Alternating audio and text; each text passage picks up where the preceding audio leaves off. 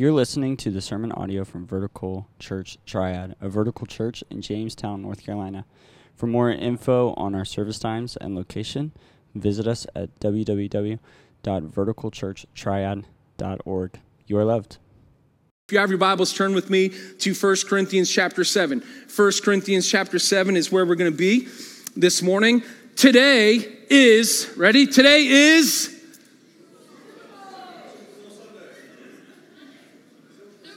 You should be embarrassed of yourself.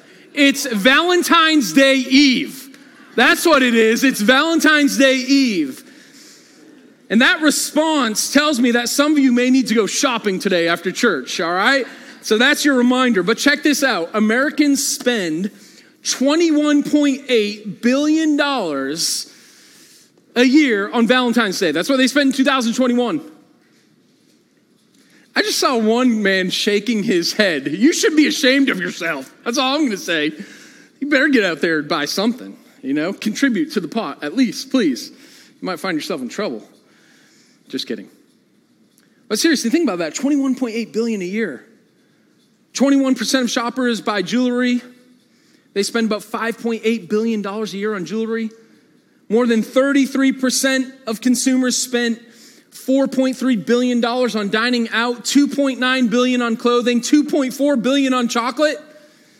And just so you know, that ends up being about 58 million pounds of chocolate. $2 billion on gift cards, $1.3 billion on greeting cards. The average American spent $164.76 last year. Now, those are some crazy statistics, but let me share some other crazy statistics. Every 42 seconds, there is one divorce in America. That equates to 86 divorces per hour, 2,046 divorces per day, 14,364 divorces per week, and 746,971 divorces per year. Almost 50% of all marriages in the United States will end in divorce or separation. The statistics are no different within the church. The average first marriage lasts about eight years. Researchers estimate that 41% of all first marriages will end in divorce, 67% of second marriages will end in divorce, and 73% of third marriages will end in divorce. The divorce rate among people 50 and older has doubled in the past 20 years, according to research by Bowling Green State University.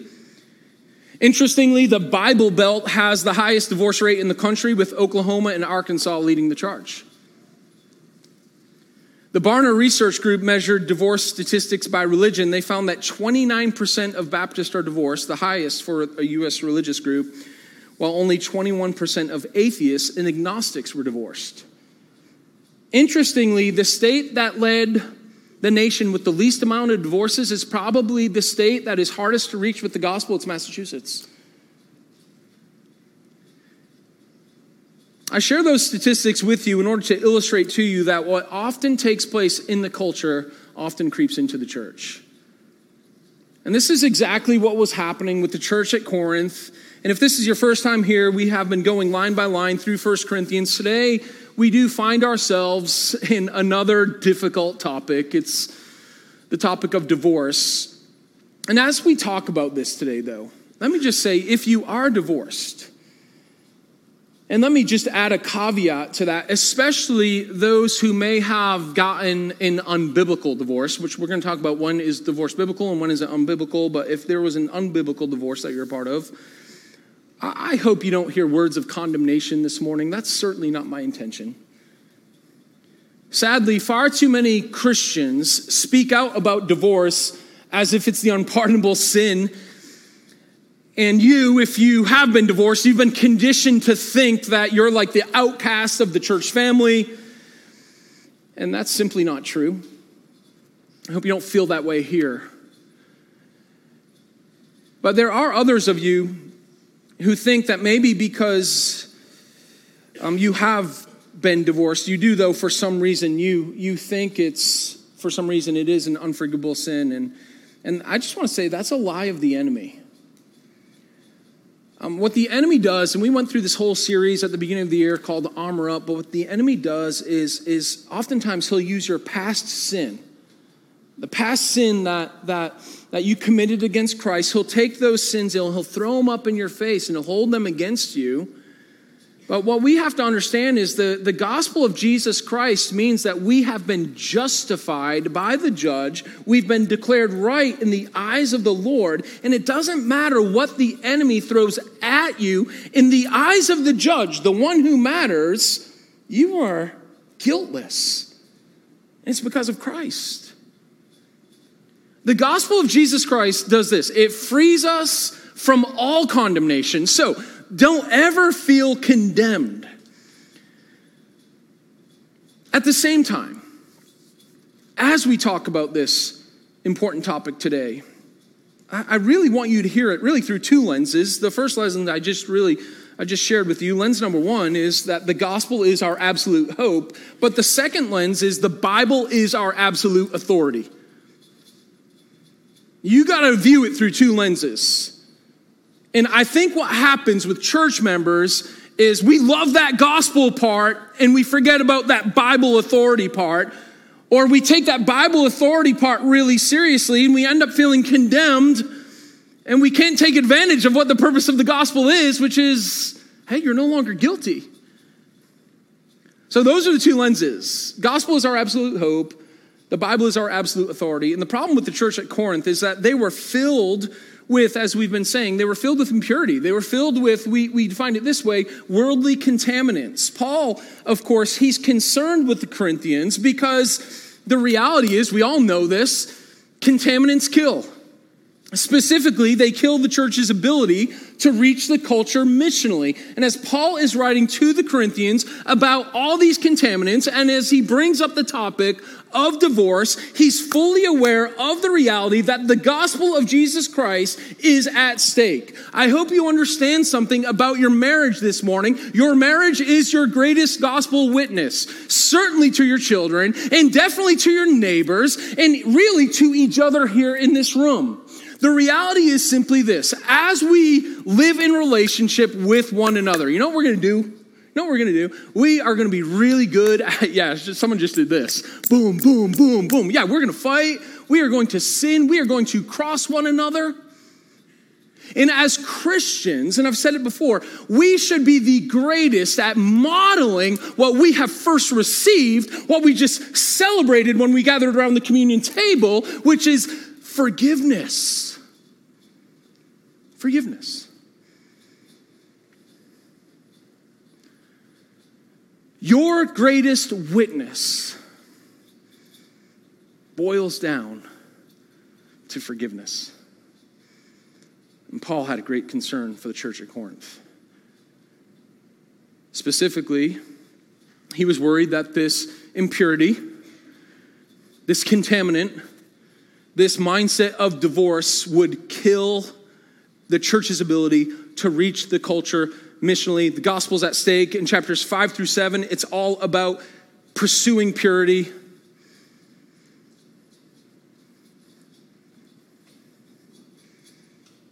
So let's look at it together. Let me just add this. I'm, I'm, I like to edit on the fly every week. I think I need to add this. I wasn't going to add it, but I'm going to add it. Don't mishear me this morning. Paul writes in Ephesians chapter 5, verses 22 through 33, that the marriage is a picture of what? What's it a picture of? Not a trick question, I promise you. It's a picture of what? Yeah, Christ, it's a picture of the gospel. It's a picture of the gospel. It beautifully illustrates to the lost the way in which Christ loves his people. Like, I am not sharing my opinion when I say things like divorce is your greatest gospel witness. It's driven out of Ephesians chapter 5, verses 22 through 33. Read it, study it. We don't have time to go there this morning. But in that passage of scripture of Ephesians chapter 5, Paul closes that illustration with a command that was both found at the creation of marriage and it's reiterated by Jesus when he speaks of marriage. And he says this Therefore, a man shall leave his father and mother and hold fast to his wife, and the two shall become one flesh. And sadly, divorce isn't taken seriously, even though it's outlined in God's word. And that's what happened to the church of Corinth. They had disregarded what Scripture said about marriage and divorce. In fact, this is crazy. Divorce was more common in the first century than it is today. One first century historian writes that people got married for the purpose of getting a divorce and got divorced for the purpose of getting married again. And it was not uncommon for a person to have been divorced and remarried several times, possibly even up to 20, 25 times. That's a lot of work, let me just tell you. So, in an effort to keep the contaminant of divorce from killing the church, Paul provides the Corinthians some much needed instruction. Much needed instruction. And I would say it's much needed for the evangelical church. I would say it's much needed for our church. Doesn't matter what your marriage situation is, how good it is, how bad it is, whether or not you're single, we all better listen up because we don't want to be a statistic. Look what Paul does as he provides this instruction. Look at verse 10. He even says, I'm giving you a charge. I like the New American Standard. I'm giving you instruction. If you're a note taker, here's the big idea of the passage. Here it is. Here's the charge pursue purity by committing to the marriage covenant that Christ created. Pursue purity by committing to the marriage covenant that Christ created. In the passage of scripture we're looking at this morning, Paul shares two marriage commitments for every Christian. Commitment number one I will submit to Christ's teaching on marriage. I will submit to Christ's teaching on marriage. That word submit is a word that we often don't like. Just hearing it makes me want to cringe, to be quite honest with you. What does it mean? It means to accept or yield to a superior. We have to yield to the person in charge. There's a person who has authority over the will of another person. That's what that word submit means. And listen, Christian, we have a superior force in our life, and here's his name King Jesus. Did you get that? You have a superior in your life. Don't buy into the cultural lie. You can't you be you. It's not about you. You have a superior. If you're in the king's kingdom, there's one king. One king. You have a superior. And the king's expectation is that for every citizen, not just some citizens like the pastors and the elders and the small group leaders and the good little Christians that go to church every week, his expectation is for every Christian to yield to his authority. In fact, I would say submission in the life of a Christian is not even an option. It's not an option. If you refuse to live in submission, that is called transgression or sin. Okay? We clear? When you refuse to submit, you're choosing sin. And it's our responsibility to yield to the king's authority. That includes what King Jesus says about marriage and divorce. And look at what Paul writes. He says, To the married, I give this charge, not I, but the Lord. The wife should not separate from her husband, but if she does, she should remain unmarried or else be reconciled to her husband, and the husband should not divorce his wife. So let's stop there for a minute. When we read verses 10 and 11, there are some things we immediately know. Number one, Paul is writing to married Christians. That's what we know about this passage. He's writing to married Christians. We're going to see in verses 12 through 16, there's one partner who's saved and one who is lost. But in verses 10 through 11, Paul's writing to married Christians. Second thing we immediately know is it's not Paul's instruction that he's giving us, it's from Christ. He says, Not I, but the Lord. Like, this is some serious stuff. We all better listen up. So, let's do some investigative work together. We're going to just like dive into this passage together.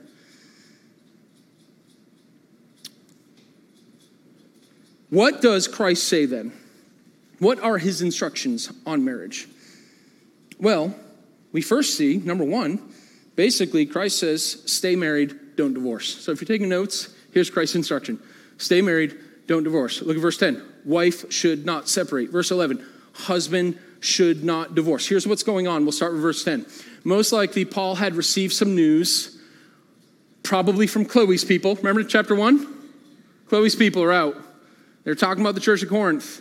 There's a lot of concern about the church of Corinth. Paul receives news from Chloe's people that there was a, a Corinthian Christian woman looking to divorce her husband or separate. That's the word we see here, because no doubt the guy was a jerk. He was definitely a jerk. He probably didn't treat her right. He probably didn't know her love language. He was probably playing video games instead of helping out around the house. The dude was a clown. And she wants out. She's tired of it. Who wants to live with a jerk? I wish jerks would just reveal themselves before marriage, right? But they don't. And so she's like, I want out. And in, in that culture, the Greco Roman culture, in that world, it was acceptable for a woman to take action and separate from her husband. And Paul reiterates now what Jesus taught, and he says, like, look, it's not okay to separate. And that word separate, it's not okay to leave. And then he goes on to say that the same is true of the husband. He's like, listen, guy, it doesn't matter if your wife is a nag. It doesn't matter if she runs up the credit card debt. It doesn't matter if she disrespects you. You don't divorce. And l- listen, this was countercultural because divorce was common. And, and what Paul is doing here with the Corinthians, he's reiterating Jesus' baseline expectation. Here's the baseline expectation no divorce for Christians. That's the expectation. Now, let's do some more investigative work. Notice what Paul says about Christ's instruction to his kingdom citizens on marriage. Number two, he says, Say marry, don't divorce. Second, he says, If you divorce, stay single or remarry your spouse. Look what he writes. He says, But if she does, and you can just throw in there he too. If she or he does, it's all the same, and we'll see that in a minute she or he should remain unmarried or be reconciled to her husband or wife. Now, let's talk about this verse for a second. Because if you read verse 11, you're like, is Paul encouraging divorce here? What's going on here? Here's what's going on. Like today, Paul, Paul knew that the probability of divorce was a reality even in the church of Corinth. Uh, li- listen to this. Sadly, Paul knew that the people at Corinth, like American Christians, would get divorced in spite of what King Jesus says about marriage. Did you hear that? He knew people were just going to disobey God's word. So he says if you get divorced, if you choose that option, if you're going to disobey God, if you're going to disobey the one we're to yield to and submit to, King Jesus, if you're going to choose to put yourself in a position where you are brave enough to actually dismiss what King Jesus says about marriage, all right. Well, if you do that, don't go marry somebody else. He says you're to remain single and celibate with the goal of reconciling to your spouse. You're not free to marry, you're not back on the market and there's some additional investigative work that we must do about Jesus' teaching, though, on marriage that Paul doesn't address to the Corinthians. So be ready to turn your Bible some, or the pictures, the, the verses will be on the screen to help you. What I'm about to say next are from the words of Jesus, but they're not in Paul's letter to Corinth, so that's why we're like playing detective today. Do you like playing detective? I used to love playing detective as a kid. This is what I do every week with God's Word. It's a lot of fun. All right? So Christ's teaching on divorce. Next, what does Christ specifically say? Number one, divorce was not the original design, it was a lifelong covenant. We get that from Matthew chapter 19, starting in verse 3. And we're going to be quick. I'm not going to talk about all this. I have a lot to say today. Go figure. Starting in verse 3. And Pharisees came up to him and tested him by asking. So here are the Pharisees. They're trying to corner Christ, they're, they're, they're famous for that. They're trying to catch him in a trap. He said, and they say, Is it lawful to divorce one's wife for any cause? Because what the, what the, what the Jews would do, like if the wife like overcooked a meal, it's like you're out. Divorce. no, no foot rub, boom, divorce. Like, I'm not playing. Like, that's how the Jewish culture was. And interestingly, um, the wife in the Jewish culture couldn't divorce the husband. Only the husband could divorce the wife. It's not true in the Greco Roman culture.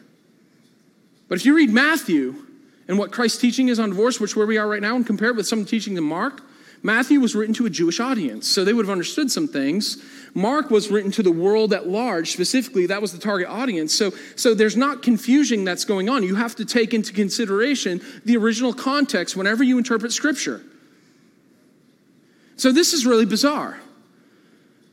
The, the, Pharisees are trying to corner Christ. Is it lawful? He answered, Have you not read that he who created them from the beginning made them male and female? and said, Therefore a man shall leave his father and his mother and hold fast to his wife, and the two shall become one flesh. So they are no longer two, but one flesh. What therefore God has joined together, let no man separate. Now, go back to the Jewish culture. Originally, adultery was punishable by death in the Jewish culture. Why? Malachi 2, verses 14 through 16. You can go check that one out later. Super important verse if you want to understand God's view of marriage, which is way higher than ours. Malachi makes the point that marriage is a covenant between man, woman, and God. And when you break that covenant, God hates it. That's what the verse says. He hates divorce. What divorce was, was a concession when adultery took place, so not every Jewish male was getting killed. That's what it was. It was an alternative for the death penalty.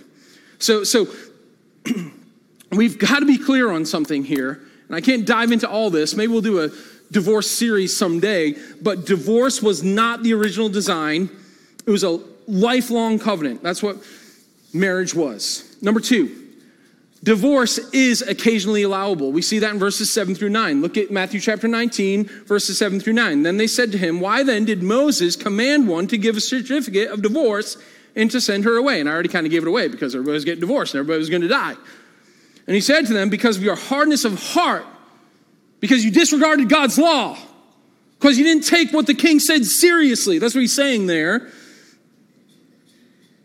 Moses allowed you to divorce your wives, but from the beginning, when marriage was created, it was not so. Divorce wasn't an option. And I say to you, whoever divorces his wife, and this is really important, you might want to underline this, except for sexual immorality, and marries another, commits adultery. So, what Jesus is teaching here in this situation is yes, divorce is occasionally allowable, and the exception we see, it's very clear, is adultery. Third, and, and, and let me just say this it's not encouraged. Did you see that? It's still not encouraged, it's just allowed. Third, divorce is often sinful. It's often sinful. Matthew chapter 5, 31 32. It was also said, Whoever divorces his wife, let him give her a certificate of divorce.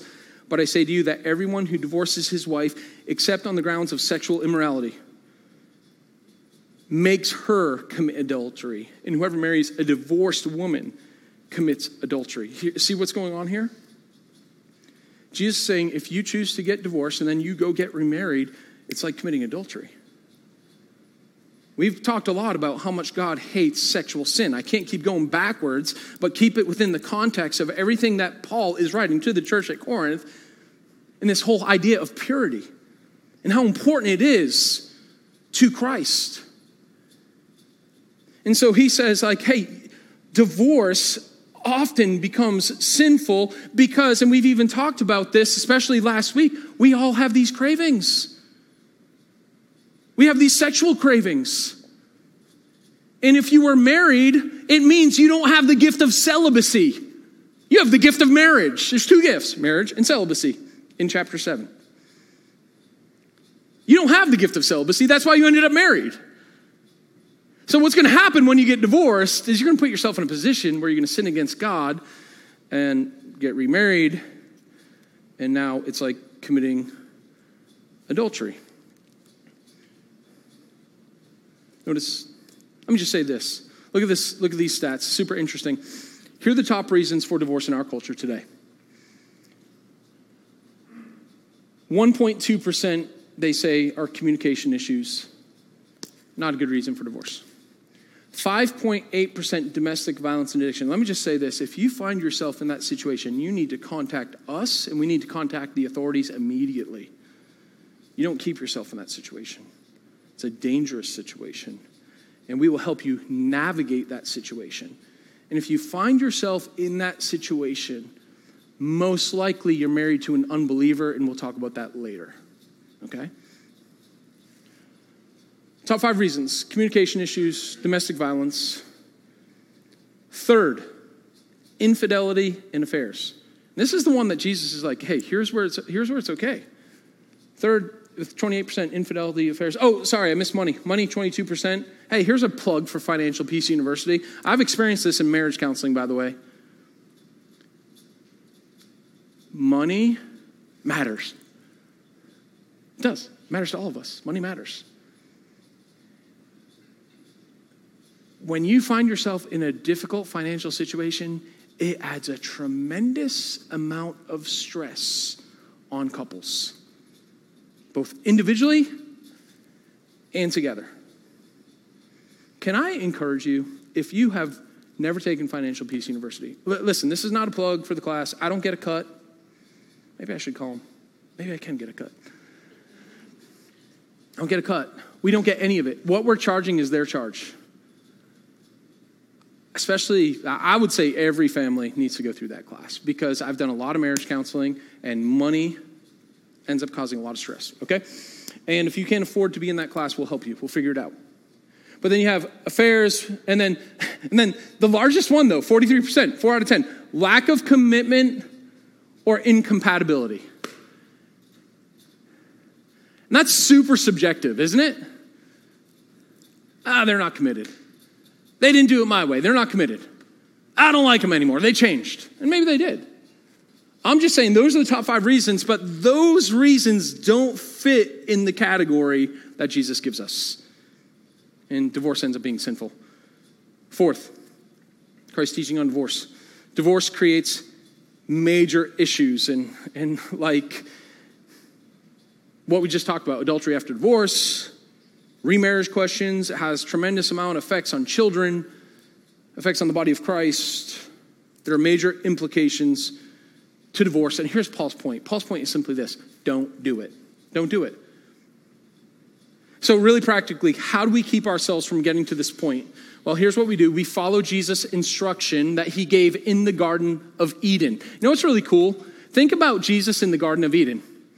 John 1 1 says, In the beginning was the Word, Word was with God, Word was God, right? Word meaning Jesus. Jesus was at creation. He was in chapter 1. He's referred to in chapter 1 as Elohim. But in chapter 2, this is so cool. This is mind blowing. The name of God changes. He's called Elohim in chapter 1, but in chapter 2, he's referred to as Jehovah, a covenant making, covenant keeping God. And what does he do in chapter 2? He creates marriage because the intent of Jehovah, Yahweh, is he wants things done his way, and his way for marriage is called covenant keeping.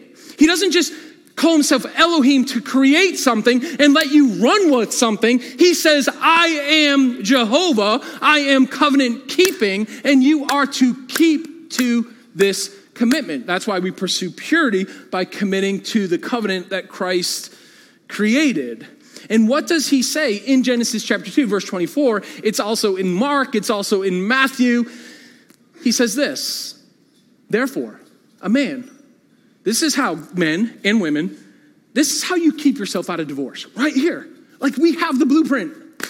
Your marriage doesn't have to be as messy as you make it. I trust me. I'm not saying it's going to be easy. I'm just saying it doesn't have to be as hard as we make it. What does he say? Therefore, here's the blueprint. A man shall leave his father and mother hold fast to his wife. So leave, hold fast, and the two shall become one flesh. So they are no longer two, but one flesh. What therefore God has joined together, Christ says in Mark, what God has joined together, what Jehovah has joined together, what the covenant keeping God has joined together, let no man separate. Like, think about this verse hold fast, cleave. You know what that word means in the Hebrew? It literally means to be glued together. It's like super glue. It's, it means stuck on you. That's what it means. Stuck on you. The two are one, they're joined. They're inseparable. And listen, for a marriage to work, it means you have to cleave. You have to function as one. You're giving up individualism and independence and the lie that culture tells you that you deserve to be happy and you deserve to be free and you deserve to you be you and all that stuff that our culture tells us is important. Jesus says you're giving up individualism. Listen, healthy marriages they don't consist of a husband and wife who live independently from each other. They just don't. Now, this doesn't mean there's a loss of personality or individuality. That's not what I'm saying. But what it does mean is that there's a lifelong union to each other, a partnership in every area of life. You're going to share life together. And, here's what it looks like to bind yourself. Really practically, you bind yourself this way you bind yourself intellectually. Like, listen, if you want to be bound together, if you want to be like stuck on each other, if you want like this connected at the hip, you better bind yourself together intellectually. Share what you're learning. Maybe it's even through scripture or just what, whatever at work. Like, like share your thoughts intellectually. Consider your spouse's ideas and insights. Like be open-minded. Like realize you aren't the authority on everything. Be teachable. Learn things together. So bind yourself intellectually. Second, bind yourself emotionally. Honestly, communicate your feelings. Super important. Communicate your feelings. I wish I knew how to say it in Spanish. I wish I knew how to say it in French. I wish I knew how to say it in German. Getting my point? Bind yourself emotionally and honestly communicate your feelings. And allow your spouse to express their feelings because their feelings are real to them. And then let's just talk about socially. Bind yourself socially. Like, have some common hobbies. Like, have fun together. Go out and do something. Pick up a hobby. We love to walk. We're talking about this week. It's going to be warm enough to walk this week. Can't wait. So you're like, that's so lame. Your hobby doesn't have to be my hobby, okay? Get your own hobby, and then you can be critical. But have some common hobbies. I would add to this have couple friendships. It's okay to have friends, but you, I would, I would really encourage you when you're together, like, listen, if you're always on girls' night and always on guys' night, I'm not saying don't do them, I'm just saying that's not super healthy. Have couple friendships. Financially, bind yourself financially. I would say one bank account, two names on the title. You buy a car, both names are on there. You buy a house, both names are on there. You have a bank account, both names are on there. Well, I don't trust them. All right, I'm just telling you. We're together. And come talk to us and we'll help you. But trust me, I'm trying to help you. Romantically, bind yourself romantically. Every couple should have a date night. Every couple should go on vacation. My wife and I, we're getting ready to cruise out of town on March 10th to 13th. We almost canceled it because we're just so busy. And I was preparing this sermon and I said, convictionally, we have to go. I don't want to go. I don't have time to go. It's probably going to add more stress to my life in a lot of other areas, but it's going to help my marriage, so we're going to go. You got to do it. How about this one? Know each other's love languages. Hey, men, I hope you did the homework last week.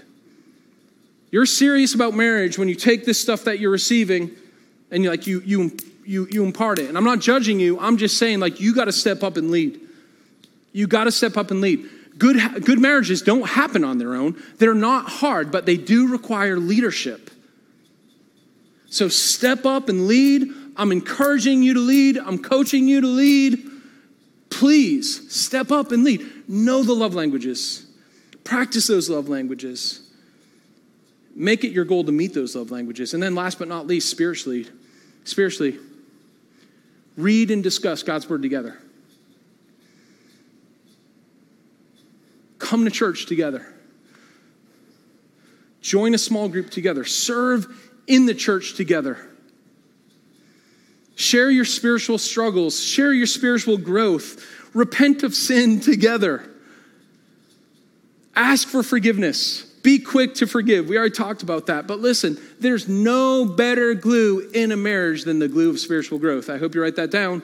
There's no better glue in marriage than the glue of spiritual growth. If you have two people pursuing hard after Jesus, let me tell you, you're going to have something sweet. Because when you're pursuing hard after Jesus, you're taking the mind of Jesus and you're becoming a servant and you're seeking to outserve your spouse. And when you have two people seeking to outserve their spouse because they've taken on the mind of Christ, you're going to have something super, super sweet. And I would even say this even if there's only one in the marriage taking on that mindset, not all the time, but it's very likely that your marriage will make it. It will make it. Pursue purity by committing to the marriage covenant that Christ created. Notice the second commitment every Christian must make about marriage. Make this commitment ahead of time, all right? You've got to make this commitment ahead of time. Here it is, number two I will surrender to God's calling in marriage. I will surrender to God's calling in marriage. In verse 12, Paul switches the audience of the reader from married Christians to Christians who are married to an unsaved spouse. Look at verse 12. He says, To the rest I say, he's talking to a different group of people here. And he's saying staying married when a couple is unequally yoked, meaning both of them don't know Jesus as Savior, staying married when a couple is unequally yoked, Paul's going to say it's really difficult. We're going to see later on in Corinthians that Paul, in fact, he gives some instruction on who a person is to marry. And, and just as a, as a brief side note, singles in the room, you need to make two decisions right now. So this is for the singles. And I guess this is uh, applicable to all of us, but singles, two things. Number one, I will marry a Christian. Like, you got to decide that right now. I will marry a Christian. And if you're making that decision of I will marry a Christian, what do you think that then means? It means I will only date Christians. I want to encourage you to do that. Make that decision right now. I will only marry Christians. Therefore, I will only date Christians. And we're going to talk about some of this even later on about this whole idea of being unequally yoked. And then make this decision. Number two, I will not get divorced. And if you're in marriage and you've never made that commitment and that decision, you need to make that decision. I will not get divorced. The decision needs to be made now, not when the marriage gets difficult, because it's going to get hard. There are going to be seasons, there are going to be rocky seasons. We've been through some of those rocky seasons. We're experiencing the sweetness right now in our marriage of making that decision that we will never get divorced. And we worked on things together even during those hard times, and the Lord grew us together, and now we understand each other a whole lot better. And it works. Back to the text. Paul is targeting marriages where one is saved, one is lost. There are some maybe of you in our church today, maybe you find yourself in that position. You've experienced the tension, you've experienced the difficulties, you've experienced the different priorities. Maybe it's over education, whether it's homeschool or public school or Christian school, or maybe it's even church attendance. You know, you want your kids to be in the church and growing up in the church and being a part of the youth group, which I would encourage all parents to do. By the way, your kids need as much discipleship that's made available to them. But maybe you find yourselves at odds with each other.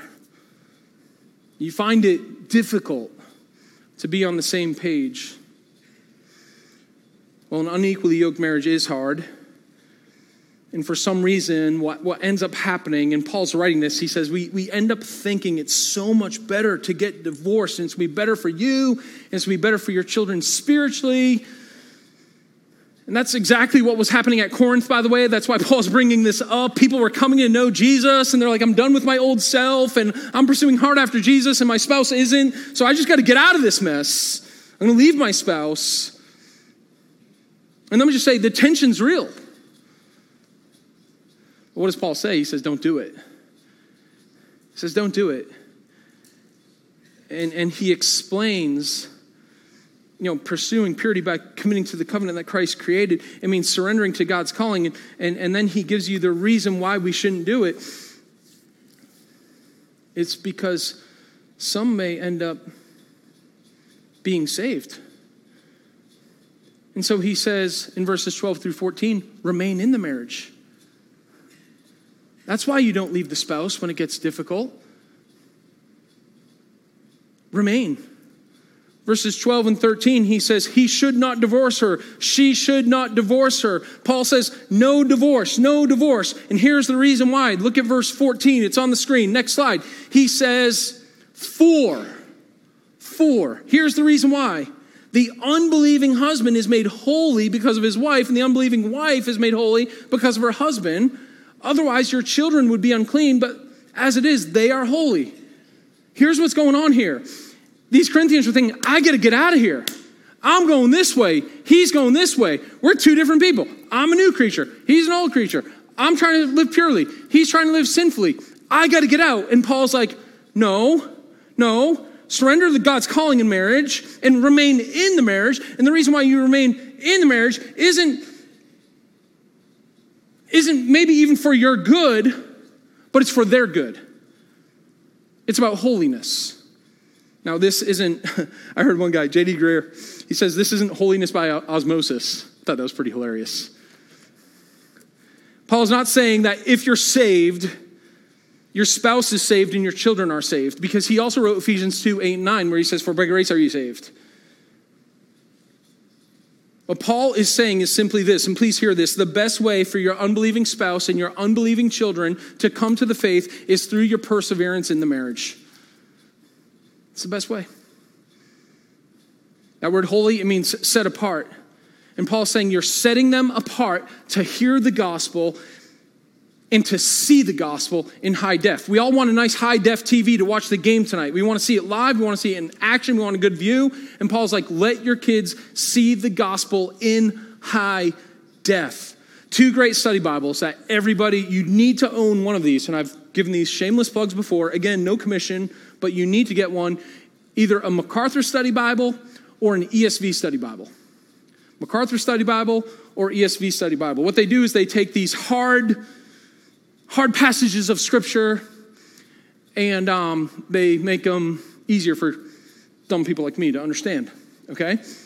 MacArthur says this. He explains verse 14 this way. This is great. He says, One Christian, and this is in his study Bible, this is why you should get one.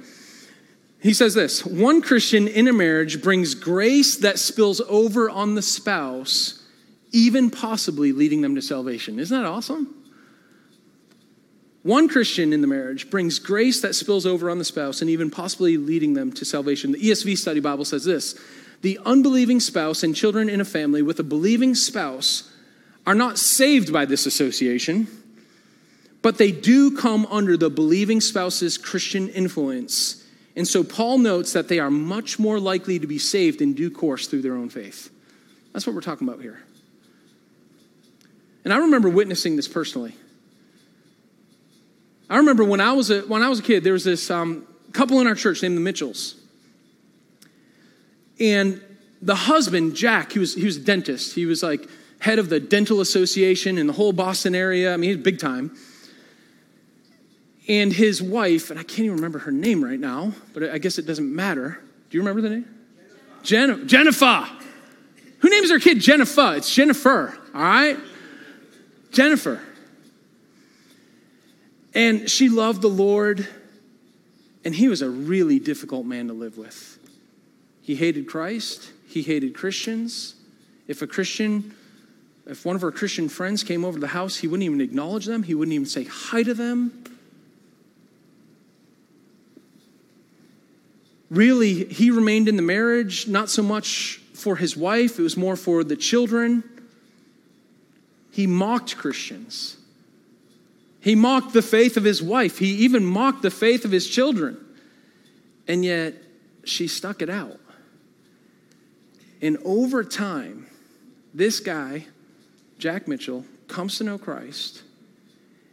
And, and get this he sells his dental practice he sells his dental practice, and they became missionaries to third world countries, and now they serve together on the mission field doing dental work. Hallelujah. Yeah, yeah. And listen, it was because of Jennifer.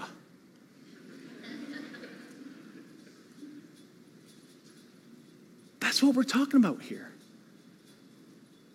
She took a hard truth of Scripture, a very hard truth of Scripture. And she said, I'm going to obey this Scripture. And God used her to save her husband, and, and her children are, are both in ministry. This is our hope. And this is what brings glory to God when we pursue purity in this way. However, let me be honest with you every story doesn't end that way, they don't all end that way. Sadly, in spite of the saved spouse's commitment to the marriage and their testimony in the marriage, sometimes the unsaved spouse leaves. And for some, that's God's call for you as well. And you need to surrender to that call. And that's what Paul says here. He, he, verses 15 through 16, he makes the point that God calls some to be released from the marriage. God will release you from the marriage. Paul writes in verse 15 that if the unbelieving partner separates, he says, let it be so. In such cases, the brother or sister is not enslaved. They're not bound. They're no longer restrained by the marriage covenant. You're free to remarry, to remarry. And he says, here's why because God has called you to peace. He's called you to relational peace. In verse 16, for how do you know, wife, whether you will save your husband, or how do you know, husband, whether you will save your wife? So Paul's simply saying, if the unbelieving spouse chooses to go, like, like, hey, get it, we've been praying for him and we want him to come to know Christ, but if they make that decision, release it to the Lord. Release it to the Lord. Now, really quickly, practically, how do we remain in a difficult marriage, whether the spouse is saved or unsaved? Because some of you find yourself in a marriage where your spouse is unsaved, and then some of you find yourself in a, in a marriage where, where, where um, your spouse is saved, but they're just not a great spouse. What do we do? How do we remain in a difficult marriage? Really practically, just really quickly, here we go. You better write quick. Number one, reject the Christian cultural lies. Reject the Christian cultural lies. Notice I said the Christian cultural lies because not only does our culture speak lies into us, but Christians speak lies into us. They say things like, God is a God of love and he wants you to be happy. That is a big Christian cultural lie. And I hope none of us would ever encourage someone with that lie if you find yourself counseling someone whose relationship is on the rocks. Never make a decision based upon God's character while violating his clear commands. You might want to write that down. Never make a decision based upon God's character while violating God's clear commands. It's like the ultimate act of disrespect to God. You're using his character and you're violating his clear command. The two go hand in hand. We got to figure that out. And I know it's a, it's a healthy tension. That's why I said before come talk to who? Us. Listen, if you're, uh, all right, I mean, I know I'm going off, but here's the deal. If you're talking to your unregenerate coworker about your marriage and they're counseling you, or any Christian who's not walking in the Spirit and they're counseling you on your marriage,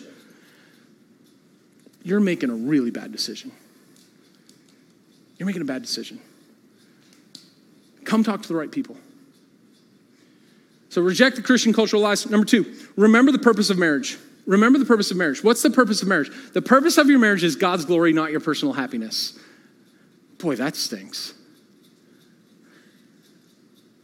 Because let's be honest, the majority of the time, I'm more consumed about Matt being happy than God's glory. I'm just being honest. The purpose of marriage, though, is God's glory, not happiness. You can go back to Ephesians 5. I love this quote by Piper Marriage is not mainly about being or staying in love. It's mainly about telling the truth with our lives. It's about portraying something true about Jesus Christ and the way he relates to his people. It is about showing in real life the glory of the gospel. That's in his book, This Momentary Marriage. I encourage you to get it. Listen, Christian, every part of our life, including your marriage, is to showcase God's supremacy and His glory. Matthew 5 16, Jesus says, Let your light shine before others. Right? This is Jesus, the same context when he talks about marriage. Matthew 5 16, let your light so shine before others so that they may see your good works and give glory to the Father. So, reject Christian cultural lies. Remember the purpose of marriage. Number three, remind yourself of what's at stake. Remind yourself of what's at stake. We already talked about it, but here's what's at stake salvation and sanctification. Salvation for your children, salvation for the spouse, sanctification for each other. All right, remember what's at stake. Number four, reach out to others for help. Already talked about that, but I love Galatians chapter. Oh, let, let, me just say, next to number three, remind yourself of what's at stake. You can go to 1 Peter, chapter, 1 Peter chapter 3, verses 1 and 2. It talks about the wife living in such a way that it brings her husband into the gospel. Number four is reach out to others for help. Galatians chapter 6, verse 2. We are a community of believers that should be bearing each other's burdens. Sometimes it's the burden of marriage. Reach out to people. We already talked about that. Fifth, run to the Savior. Run to the Savior. The spouse that you want is not your Savior. We all have these false Saviors. If my spouse would just be a spiritual leader, that's not your Savior. It's not your Savior. We have one Savior. His name is Jesus. 2 Corinthians chapter 1 verse 10, he delivered us from such a deadly peril and he will deliver us. On him we have set our hope that he will deliver us again. So set your mind on the right savior. You want deliverance in your marriage? Stop running to these false saviors and focus on the correct savior. Sixth, rely on Christ to redeem the situation. Rely on Christ to redeem the situation. You have no power in and of yourself to change your spouse. I tell people all the time in counseling you can't change your spouse, but you can change you. Can't change your spouse, but you can change you. Rely on Christ to redeem the situation. As I was reflecting on Paul's teaching, that the only way we can commit to the marriage covenant is by taking on this mindset of the, of the Savior. I, I, was, I was reminded of the old hymn, May the mind of Christ my Savior. Raise your hand if you, if you remember that hymn, May the mind of Christ my Savior.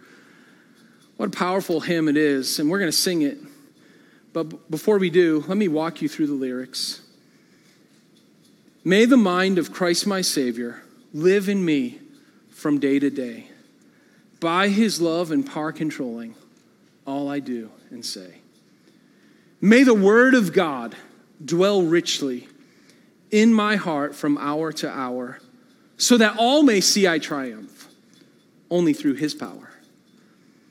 May the peace of God my Father rule my life in everything, that I may be calm to comfort, sick and sorrowing. May the love of Jesus fill me as the waters fill the sea, Him exalting, self abasing. This is victory. May we run the race before us, strong and brave to face the foe, looking only unto Jesus as we onward go. Let's stand together. My prayer is that we will sing this song as a response of commitment. And if you find yourself in a hard marriage, I want to make myself available to you to help you as best I can. We love you. We love Jesus. And we want your marriage to be used for the glory of Jesus Christ. The fact that you're here today tells me that, that you want that too. So I invite you to work on that together. Let's sing to our Lord.